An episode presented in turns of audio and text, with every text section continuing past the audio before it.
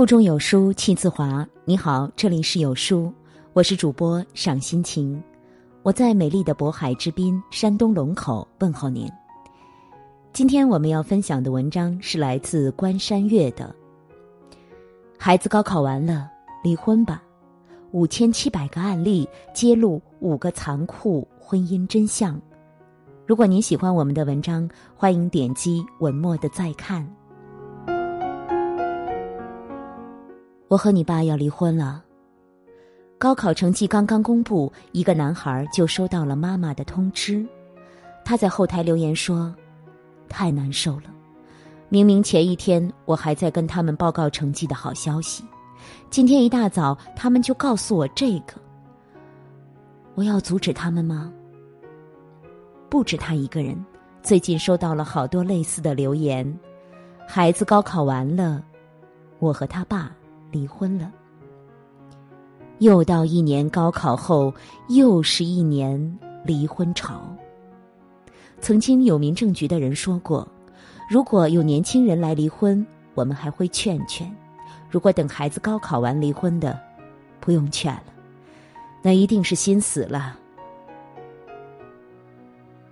因为等到孩子高考后离婚的父母，大多都是在婚姻中隐忍了好久，挣扎了好久，甚至痛苦了很长时间。几乎没有一起分手是临时起意，所有的离开都是成百上千个日夜的蓄谋已久。知乎有一个话题：什么样的婚姻让人感到必须离婚呢？有五千七百零三个人阐述了形形色色的离婚事由，其中我们总结了一段婚姻走到尽头的五种残酷真相。他不是不懂得对人好，只是不会对你好。到底什么是离婚的导火索？出轨吗？但在这五千多个人里，我们发现出轨只占很小一部分，导致离婚的大部分因素竟然是一些容易忽略的生活琐事。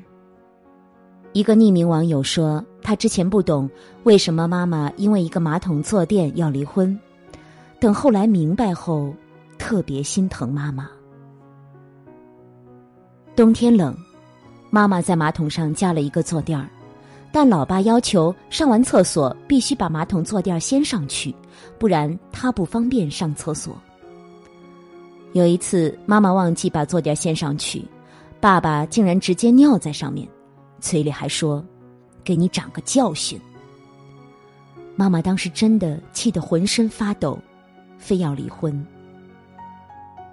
后来爸爸二婚后，他去爸爸家住，上完厕所下意识地把坐垫先上去。过了一会儿，那个阿姨出来问：是你把坐垫先上去的吗？不用先上去的，你爸怕我上厕所不方便，习惯把坐垫放下来。网友说，他当时心头一震，脸色特别难看。他终于明白，原来老爸不是不懂得对别人好啊，他只是不会对妈妈好。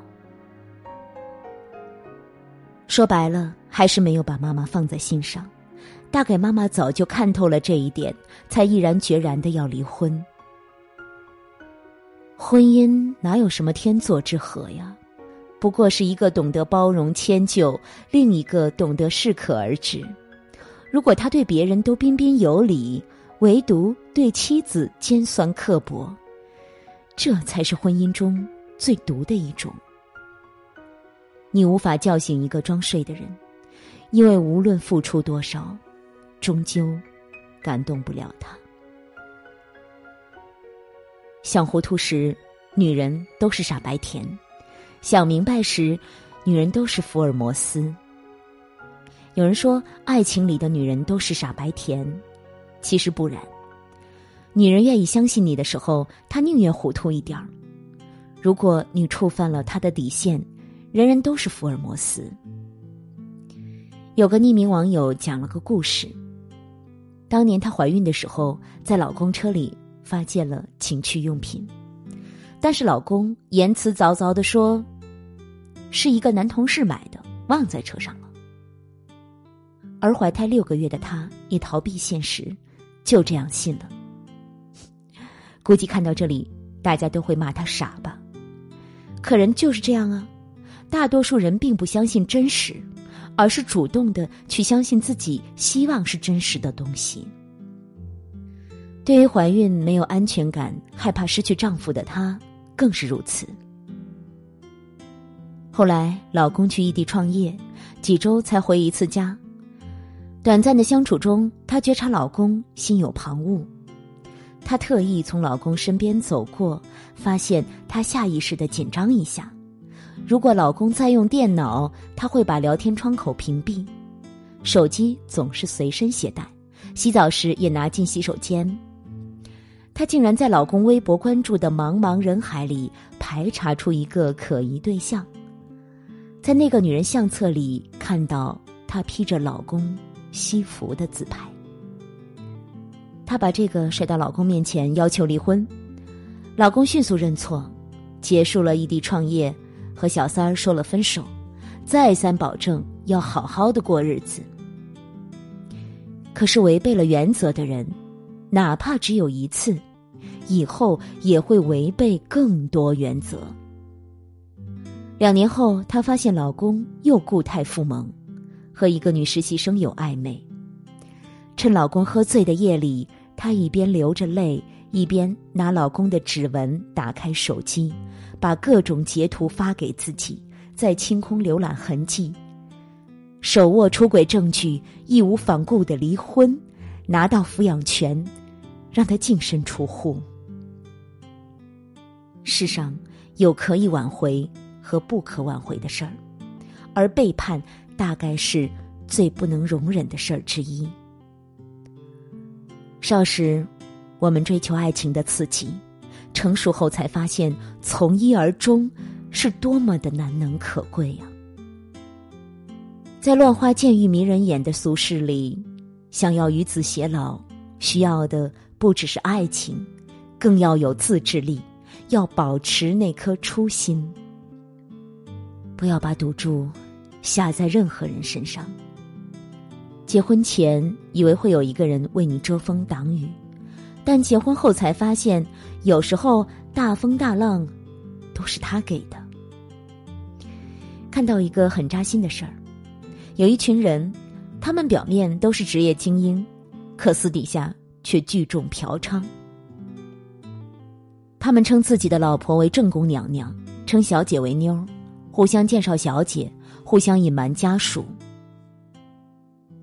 翻看他们的聊天记录，会错愕地发现，懂事的老婆在他们眼里就是一个呆若木鸡的傻子。而且结婚不是深思熟虑的决定，只是一个局，是为了保证自己社会地位的正面性，特意设下的一场局。婚前特意找背景学历良好、容易相信别人的姑娘，故意不戴安全套，想方设法让女方怀孕，顺理成章的奉子成婚。婚后不让他们工作，美其名曰好好休息，其实是控制他们，使其丧失独立生活的能力，只能依靠他们。哪怕妻子发现猫腻，也只能忍气吞声，因为离了他，难保生活质量。如果妻子非要离婚，他们也不在意，把所有财产转走，让老婆净身出户。这看似可怕的阴谋并不是个例。经手过无数离婚案子的吴杰珍律师就说过，在诸多惨烈的事例里，我们发现，你永远无法想象和你朝夕共处的枕边人背后到底藏着什么样丑陋的嘴脸。一旦反目，他们不会顾念一丝情分。所以，不要把赌注下在任何人身上，哪怕有人能富养起你的生活，但无论如何都不要丧失养活自己的能力。只有如此，你才有及时止损的底气，也有走出困局的勇气。不存在十全十美的婚姻，可存在彻头彻尾的失望。结婚对一个女人来说到底意味着什么呢？下面这张图再清楚不过了。对于男人而言，婚后多了一个人帮他收拾后方，可对于女人来说，结婚是承担起了一个家庭、双方父母和无数琐碎的重量。有个网友说，所有的家务全是自己做，事事都要以他们家人为先。过年呢，他们一大家子在客厅里打牌嗑瓜子儿，只剩自己一个人在厨房里做饭。大冬天忙得一头汗，可没有一个人进来帮把手。等自己终于把所有饭菜搬到桌子上，没有胃口，去床上趴了一会儿，起来后却看见等他收拾的满桌剩饭和泛着油光的碟子。他真的是掐着自己忍了再忍，把眼泪吞下去刷碗。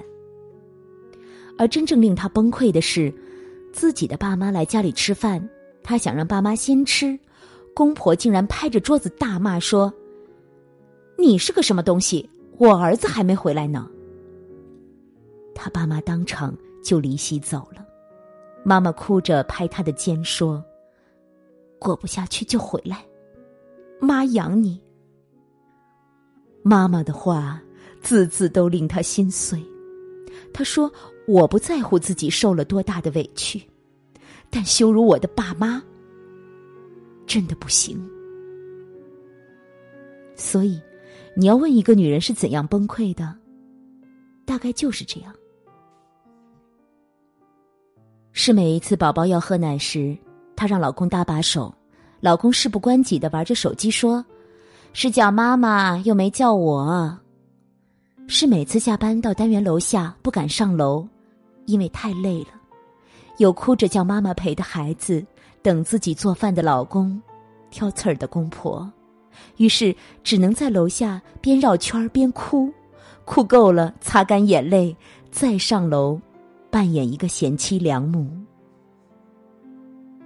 你只问他看个孩子刷个碗有什么好累的，却不知道他心里压抑了多少天的碗，多少件衣服，多少个日夜的失望与委屈啊！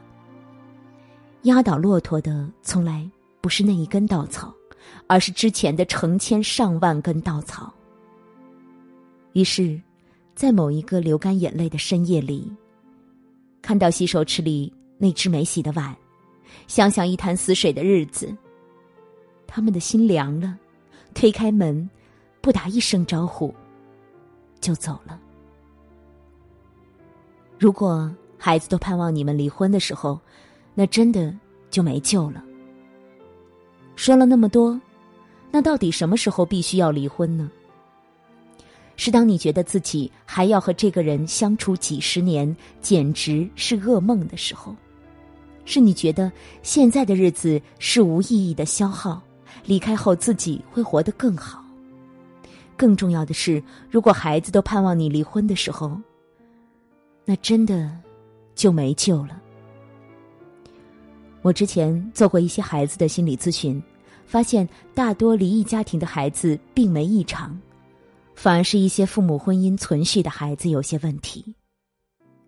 印象最深的是一个女孩在做着心理疏导的时候崩溃大哭说，你能救救我吗？我快不行了。她原本幸福美满的生活，就是她高考后的那个暑假天翻地覆的。那天她在家里看电视，突然妈妈披头散发的进来说，你知道吗，你爸外面有女人了，都三年了。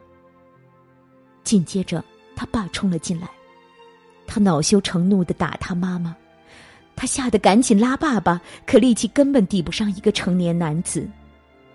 无计可施的他只能跪在地上，不住地给爸爸磕头，求求你别打我妈了。自从在女儿面前揭开了婚姻丑陋的伤疤后，父母便无所顾忌地在他面前争吵嘶吼。妈妈每天都和孩子哭诉，而爸爸一喝酒晚回家，他就吓得在屋里打哆嗦，眼睁睁地看着时针一点一点地走，就怕两个人又吵架。每吵一次，女孩的心理防线就崩溃一次，他一边强装镇定地让父母冷静，一边回到自己的房间里，缩在地上，抱头痛哭。他不止一次地劝妈妈说：“你受不了就离婚吧，我已经大了，可以自己负担自己了。”可父母就是宁愿耗着，也不离婚。我永远也忘不了这个孩子破碎的眼泪，和那句让人揪心的话。我最大的心愿就是希望他们离婚。对于孩子而言，父母的离婚并不可怕，他们心里害怕的是父母从此以后就不爱自己了。离婚无所谓啊，所谓的是父母在孩子面前无休止的争吵、撕扯和互相伤害。所以，无论你再恨对方，都不要把这份恨意带给孩子，因为每一次争吵都可能会给孩子带来伤疤，这种创伤往往会跟随孩子一辈子，日积月累，越来越深。独身、结婚、离婚都是一种生活状态，结婚值得祝福，而离婚也不必受到嘲讽。记得孙俪在电视剧里说过这样一句话：“人生四大事，生老病死，你死都不怕，还怕离婚吗？”选择自己想要的生活，并为自己的选择承担后果，都值得尊重。之前有个读者说了这样一段话：“离婚很痛苦，但我每一天都在感谢当初的自己做了这个明智的选择，感谢那个半夜听到打雷声，害怕惊醒到天亮，却依然死熬的自己；感谢那个心死过一次，拼命把自己从泥地里揪起来向上的自己；感谢不停奔跑，不放弃对爱的期待，一天天变得更好的自己。”当你身处婚姻中，请记得好好经营，不要伤最爱你的人的心。而当一段感情破裂时，与其埋怨与后悔，不如接纳它，改变它，放下它。不管你怎么做，都要永远记得给自己留退路。这个退路可以是广阔的人脉，可以是能负担自己和孩子生活的资产，或者是得心应手的工作。当然，最重要的是健康的身体，永远保持开阔的心态，既有前进一步的底气，又有后退一步的从容。祝愿每一个你都能被生活温柔以待。在这个碎片化的时代，你有多久没读完一本书了？长按扫描文末二维码，在有书公众号菜单免费领取五十二本好书，每天有主播读给你听。我是赏心情，在文末有我的个人简介。我在美丽的渤海之滨，山东龙口，祝您读书愉快。